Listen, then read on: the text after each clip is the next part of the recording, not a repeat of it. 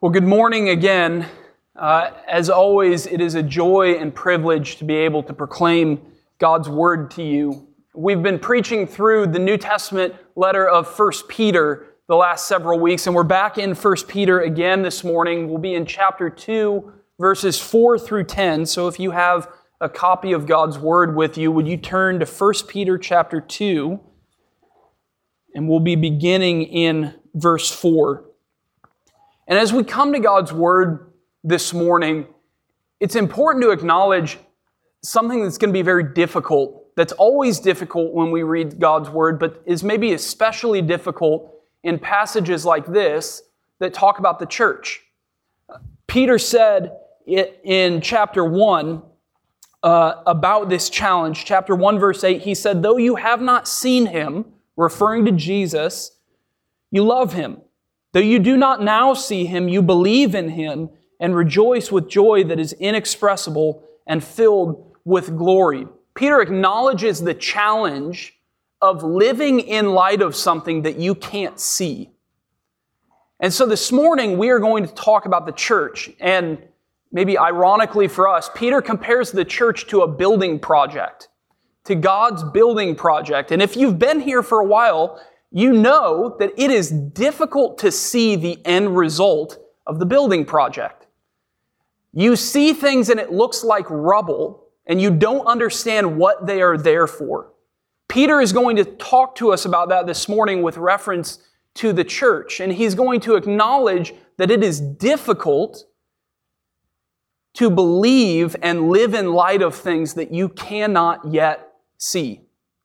And so, as he does that, we're going to ask that God would help us. Uh, this is a fight. It is a fight to believe what we cannot see. So we're going to ask that God would help us in that fight before we read His Word. Would you all pray with me? Heavenly Father, as we read your holy word, I ask that you would give us your spirit of wisdom and revelation, that we might know your Son, Jesus Christ, better. Open our minds, our hearts, and our wills so that we may hear your word and believe it, and that we may live in light of its truth. Speak, Holy Spirit. Your people are listening. Amen. This is 1 Peter chapter 2. We'll begin in verse 4. As you come to him, a living stone rejected by men, but in the sight of God chosen and precious, you yourselves, like living stones, are being built up as a spiritual house to be a holy priesthood, to offer spiritual sacrifices acceptable to God through Jesus Christ. For it stands in Scripture Behold, I am laying in Zion a stone, a cornerstone, chosen and precious and whoever believes in him will not be put to shame. So the honor is for you who believe. But for those who do not believe, the stone that the builders rejected has become the cornerstone, and a stone of stumbling and a rock of offense. They stumble because they disobey the word as they were destined to do. But you are a chosen race, a royal priesthood, a holy nation a people for his own possession, that you may proclaim the excellencies of him who called you out of darkness into his marvelous light. Once you were not a people, but now you are God's people. Once you had not received mercy, but now you have received mercy. This is the word of the Lord. As we look through this passage today, we're going to see three things. First, we're going to see what Peter has to say about the identity of Jesus. He starts there before he gets to the church. Secondly, we're going to see the identity of God's people, the church. And then third, Peter makes reference to the mission of God's people, that we are not just identified, but we are also given a task. We're given a mission in the world. Let's see where Peter starts. He starts this section with the phrase, as you come to him. And so he's going to tell us what happens to us when we come to Jesus. But before he tells us that, he's going to tell us something further about the identity of Jesus. he's already told us a lot about Jesus in this letter. He says that Jesus is the one who rose from the dead and has given us a living hope. He's the one whom the prophets prophesied about in the Old Testament, the one who will return again in praise and honor and glory. And he's the one who redeemed you from slavery with his precious and spotless blood. Now, Peter tells us that Jesus is a living stone, rejected by men, but in the sight of God, chosen and precious. He goes on in verses 6 to 8 to tell us more about Jesus being this living stone, and he does it by showing us some of those prophecies that he referenced in chapter 1, and that they are about Jesus. The first one is from Isaiah 28, the second one is from Psalm 118, and then the third one is from Isaiah 8. Let's see what Peter says. He says, For it stands in Scripture, Behold, I am laying in Zion a stone, a cornerstone, precious, chosen and precious, and whoever believes in him will not be put to shame. So the honor is for you who believe, but for those who do not believe, the stone that the builders rejected has become the cornerstone, and a stone of stumbling and a rock of offense. They stumble because they disobey the word as they were destined to do. The metaphor that Peter gives here is that of a building project. Before he tells us about God's building project, he tells us about a building project that is going on in the world. The world is trying to build something. And what we see in Scripture is that they are trying to build something that will exalt and praise and glorify humanity. They're trying to build something that will bring glory to us. We see this first with the Tower of Babel in Genesis 11, and that story continues on through Scripture. And the picture that Peter gives us is of the world as they are going about in this building project, and Jesus comes along and they see Jesus and they inspect him and they say that he does not fit with their building project and so they reject him. They toss him over into the rest of the rubble and go on with their building project. In verse 4, Peter says that the contrast to this is that Jesus is chosen and precious in the sight of God. Do you see the contrast? He's rejected as unhelpful by the world, but he is chosen and precious or valued in the sight of God. In fact, he's so precious or valued that God chooses him to be the cornerstone of his building. In an ancient building, the cornerstone is what the whole house had to be built around. They didn't pour a foundation like we do today. It wasn't just that this stone had to be strong, but it had to be perfectly level. Every other stone in the building had to be leveled or plumbed based on the cornerstone. So the building would be a good building or a bad building based on the cornerstone. It was the best stone. It was the stone that the entire house had to be built on and around. This is what God has chosen to do with Jesus. In a minute, we'll get to the spiritual house that God is building, but He has made Jesus the rock, the cornerstone, the sure foundation of the whole house. If you notice, this contrast is drawing on the same theme that Peter introduced to us at the beginning of the letter with elect exiles. In the sight of the world, in relation to the world, Jesus is rejected. But in relation to God, he is chosen and precious. There is always that dichotomy with God's people because there is always that dichotomy with Jesus. But Peter doesn't just portray Jesus as the foundation of God's work in human history, he also portrays him as the turning point for every individual human in history. Notice what Peter says. He says that your life will result in shame or honor, it will result in stumbling and falling or being built up into a house based solely on how you respond to Jesus.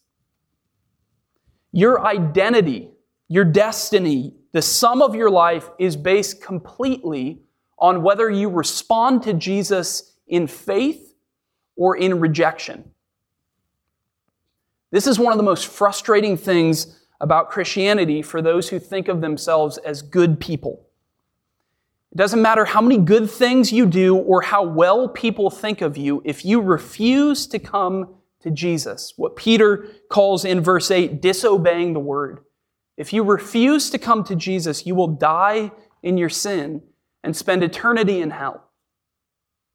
That is a frustrating thing for those who consider themselves deserving or good.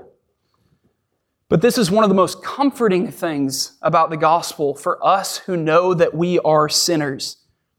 No matter how many or big the sins you are, the sins are that you have committed, no matter how lowly the world thinks of you, if you trust in Jesus, you will spend eternal happiness with Him in heaven.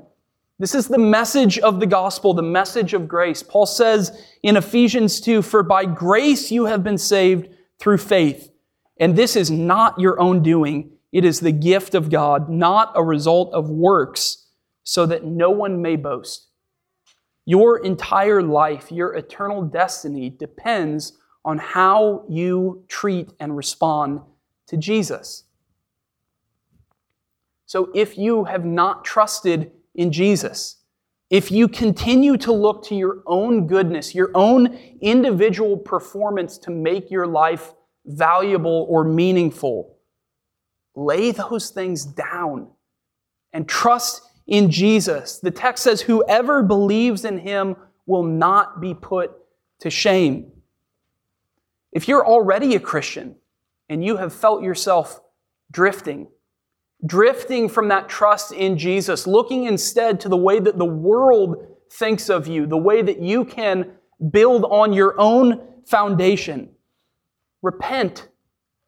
The Father stands with arms wide open and says, There is therefore now no condemnation for those who trust in Jesus. Trust in Him afresh today. That's what Peter has to say about Jesus in this passage. He is the precious and chosen cornerstone of what God is building in his eternal kingdom. And he is also the one about whom every life in this world turns. He is the living stone rejected by men, but chosen and precious in God's sight. Peter then turns from the identity of Jesus to our identity as the people of God. He does this first in verse 5 and then comes back to it a bit more in verses 9 and 10. Let's, reve- let's read verse 5 together. Before we do, though, notice that that first phrase in verse 4 gets interrupted by what Peter says about Jesus, and he's going to continue it here in verse 5. So I'll begin with that phrase in verse 4. As you come to him, you yourselves, like living stones, are being built up as a spiritual house, to be a holy priesthood, to offer spiritual sacrifices acceptable to God through Jesus Christ. The first thing we need to see about our identity as God's people is that our identity is tied, it is tethered to the identity of Jesus. He is the living stone, and we also are living stones. This is the way that Peter talks about the church's union with Christ. We are joined to him, bound to him. And just like all the stones in the house are shaped and formed to fit with the cornerstone, we are being fashioned and formed into his likeness. The New Testament is littered with metaphors that talk about the church's union with Christ. Paul says in 1 Corinthians 12 that the church is a body and Jesus is our head. In Ephesians 5, he says that the church is a bride and that Christ is our bridegroom. Jesus says in John 15 that he is a vine and that we are the branches who have been grafted into him. All of these teach us that we are completely dependent upon Jesus. He is our life, He is our nourishment, He is our master. But this also means that what is true of Jesus is true of us, his people. Peter doesn't just say that Jesus is a living stone, but that he is a living stone rejected by men. This means that for us, those who are united to Jesus, we will join him in this rejection. Listen to what Jesus says to his disciples later in John 15. He says, If the world hates you, know that it has hated me before it hated you. If you were of the world, the world would love you as its own. But because you are not of the world, but I chose you out of the world, therefore the world hates you. Remember the word that I said to you a servant is not greater than his master. This ought to sober us in our Christian walk. If you are a Christian, you will ultimately be rejected by the world. You are not of this world. Your citizenship is not here, it is in heaven. To use the idea we talked about at the beginning, all of your significance, all of your meaning in life is not something that is seen. It's not something that is evident in this world. Your inheritance is kept in heaven for you. And what Peter tells us is that eventually that will mean rejection by the world. Are you ready for that? Have you so soaked yourself in God's love that you are chosen and precious in His sight? Have you so soaked yourself in that reality that the things of earth have grown strangely dim in the light of His glory and grace? Or do you spend your time trying to make yourself look not so much different from the world around you? Are you trying to gain the benefits of being united to Jesus and avoid the rejection that comes with it? If so, remember Jesus' words that a servant is not greater than his master. The second thing that we learn about the identity of the church in these verses is that the identity of the church is not just tied to the identity of Jesus, but it is also tied to the identity of God's Old Testament people. They're so prevalent in these verses that we can't ignore them, even though we can't dive in as much as we'd like to. Let's look first at verse 5. Verse 5 says that we are a spiritual house, a holy priesthood, and we are to offer spiritual sacrifices to God. This is a reference to the temple, the place where God's presence dwelt and where he was worshiped by the offering of sacrifices. The temple was destroyed in AD 70. The book of Hebrews makes it evident that Jesus has nullified the priesthood because the priesthood has been completely fulfilled in him. And we no longer make the sacrifices of the Old Testament because of the once for all sacrifice of Jesus. But all of these things that happen with God's Old Testament people are now attributed to the church. What does that mean? It doesn't mean that we're going to construct an altar up here and start sacrificing animals. What it does mean is that all of those things are not about someone else. It's not just about Israel. It's not just about someone way back then. It's about us. It's about the church. What we need to realize is that when we read our Old Testament, everything that God intended for the people of Israel finds its fulfillment and its meaning in the church. We, this people, not this building, are the temple where God's presence dwells and where He is truly worshiped. We are the ones who have been called to be priests, to mediate God's presence and His word to the world around us. And we're not told to sacrifice bulls and rams, but to offer the spiritual sacrifice of praise. The Old Testament connections get even more clear in verses 9 and 10. Read those with me.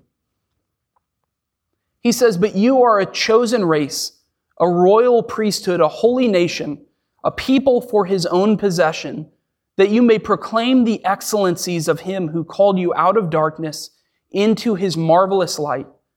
Once you were not a people, but now you are God's people. Once you had not received mercy, but now you have received mercy chosen race and people for his own possession both come from Isaiah 43, where God talks about his new creation. Royal priesthood and holy nation are a direct quote from Exodus 19. This is what God says to his people as he pulls them out of slavery in Egypt and prepares to give them his law. And then verse 10 here is a reference to the book of Hosea, where God names, he acknowledges the awful identity of Israel as having no mercy and not truly being his people. But then he promises that he is changing their identity into a people who have received mercy and are now his people. One important takeaway from this is that we are identified with the Old Testament people of God.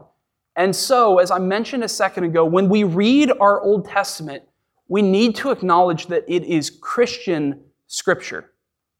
You will hear some people say that this is for someone else, or God treated his people so differently in the Old Testament that it's not really for us. This is not what Peter says, and this is not what the rest of the New Testament says. The scriptures are given to us. Remember verse 12 of chapter 1.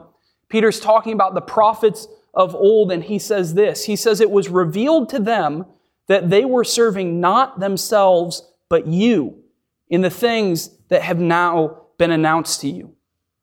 It's not that when you read your Old Testament, you just might be able to glean a principle here or there that's going to help you live your life. No, the Old Testament prophets were serving you, the people of God, in everything they wrote. Let that be an encouragement to you. The Old Testament is Christian scripture. It was written for the church. It tells us about the identity and the mission of the church. So our identity as the people of God is tied to Jesus, and our identity as the people of God is tied to the Old Testament people of God. But we're not just told who we are in these verses, we're also told about our mission, what we are called to do and to be.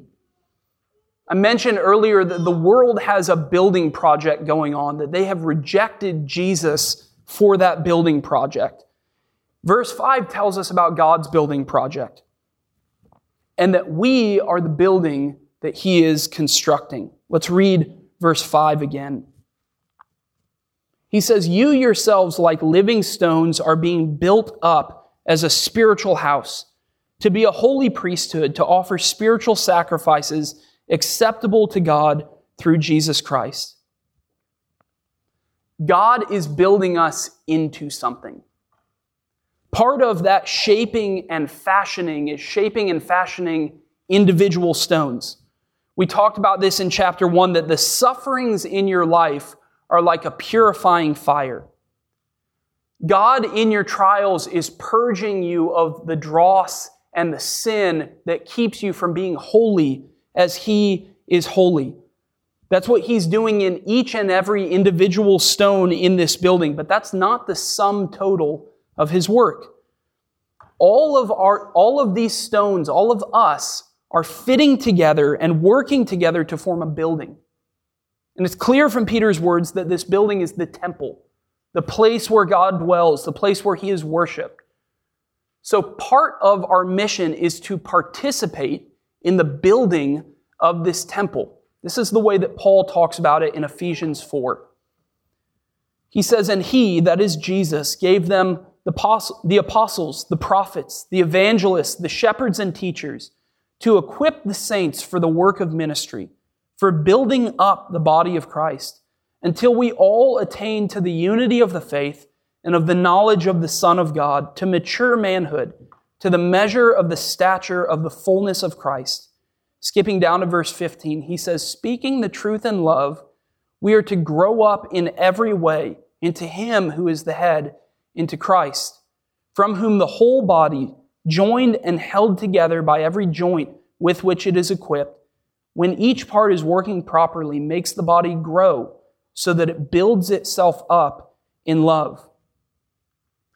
He mixes the metaphors of a human body and a building, but notice that our loving each other and our speaking the truth in love are the means by which God builds up his church. That is exactly what we talked about last week. That God has saved us, He has made us holy so that we might love one another and we might grow and be nourished by His word. God is building us into a marvelous building through our love for one another and through His Word. As we talked about in the beginning, this is especially hard to see right now in our modern world, in this place where our eyes and our minds go to natural things and natural causes. It is easy to see the church and simply think of it as another human institution. This is true for people who lead the church. You see a church grow quickly or remain healthy for a long time, and you think, I wonder what technique he used in his preaching, or how they did discipleship, or what kind of music they have there. We jump immediately to natural causes instead of first thinking, look at what God is building. Look at what he is doing. God is growing and building his church. This temptation is also there for people who look on the church with disdain. They simply think of it as another human institution led by sinful people. It's led by sinful people, it's made up of sinful people, and so it's just another place where sin and power take place. And that is true. The church is led by sinful people. The church is made up of sinful people with spots and blemishes. We would be lying and doing a disservice to God's word if we said any different. The church is often hard to love. But when we look at the church with the eyes of faith, we see much more than that. The church is God's building project. It's the temple of his dwelling, built around and upon the perfect and beautiful cornerstone of Jesus Christ and filled with the glory of God. It's his bride, who may not look so pretty right now, but as he washes her with the water of the word, he is cleansing her of spots and blemishes, and she will be presented to him in splendor on the day of his appearing. The church is Jesus' body, his hands and feet in the world, listening to and obeying the direction of its head. These are the things that God tells us that He has done and is doing and will do in His church. Do you see it? Do you see the beauty of God's church? Do you see the beautiful temple that He is building us into? Or has this secular age so blinded you that you can only see the natural realities of the church? The second thing we see is that this building, that God is building is not a monument to us. It's not a picture for the world of our glory and our greatness. It's not as if there are two building projects going on, both with the intent to glorify people. Read verse 9 with me. Peter says, But you are a chosen race, a royal priesthood, a holy nation, a people for his own possession, that you may proclaim the excellencies of him who called you out of darkness into his marvelous light. God is certainly building us up into something marvelous. We talked a couple of weeks ago about how he is making us holy, just as he is holy. And you see that again here. He talks about us as a holy nation, a royal priesthood. But that holiness, that beauty, are not for our own glory. No one is supposed to look at the church and think, wow, what wise and intelligent people there are there. Or wow, what diligent and creative workers. No one is supposed to look and say, those people are awesome. Look at the way they love each other. And look at the way they do good to one another and to the world around them. No, they are supposed to look at the church and say, wow, what an amazing God. Look at the excellencies, the beauties of the one who made that. That must be some God.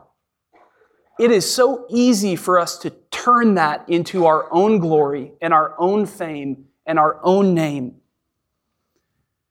And as weird as it might sound to think that someone would look at the church and say that, we're going to see that again and again and again in the coming weeks. God is going to command us to do some things that are difficult for us, things that might baffle us. He's going to command us to live and act toward the world around us in ways that might even frustrate us But he is clear the entire time that he is commanding these things so that the world around us would see us, see our good deeds, the marvelous temple that we are being built into, and that they would glorify God instead of glorifying us. We are to point to the praise and the excellencies of God to the world around us. This is our mission in the world, not to proclaim the glorious deeds of the church not to get people to like us, not to grow into an institution that the world respects and appreciates. Our mission in the world is to get people to see and glorify God. Brothers and sisters, this is what you have been called to. You have been called out of darkness into his marvelous light. Just as he is a living stone, if you trust in him, he has made you into a living stone joined with him and joined with all these other stones around you.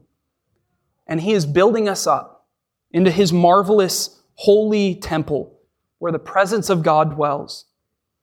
All of this is for your good, yes, but it is for the glory and the praise of God.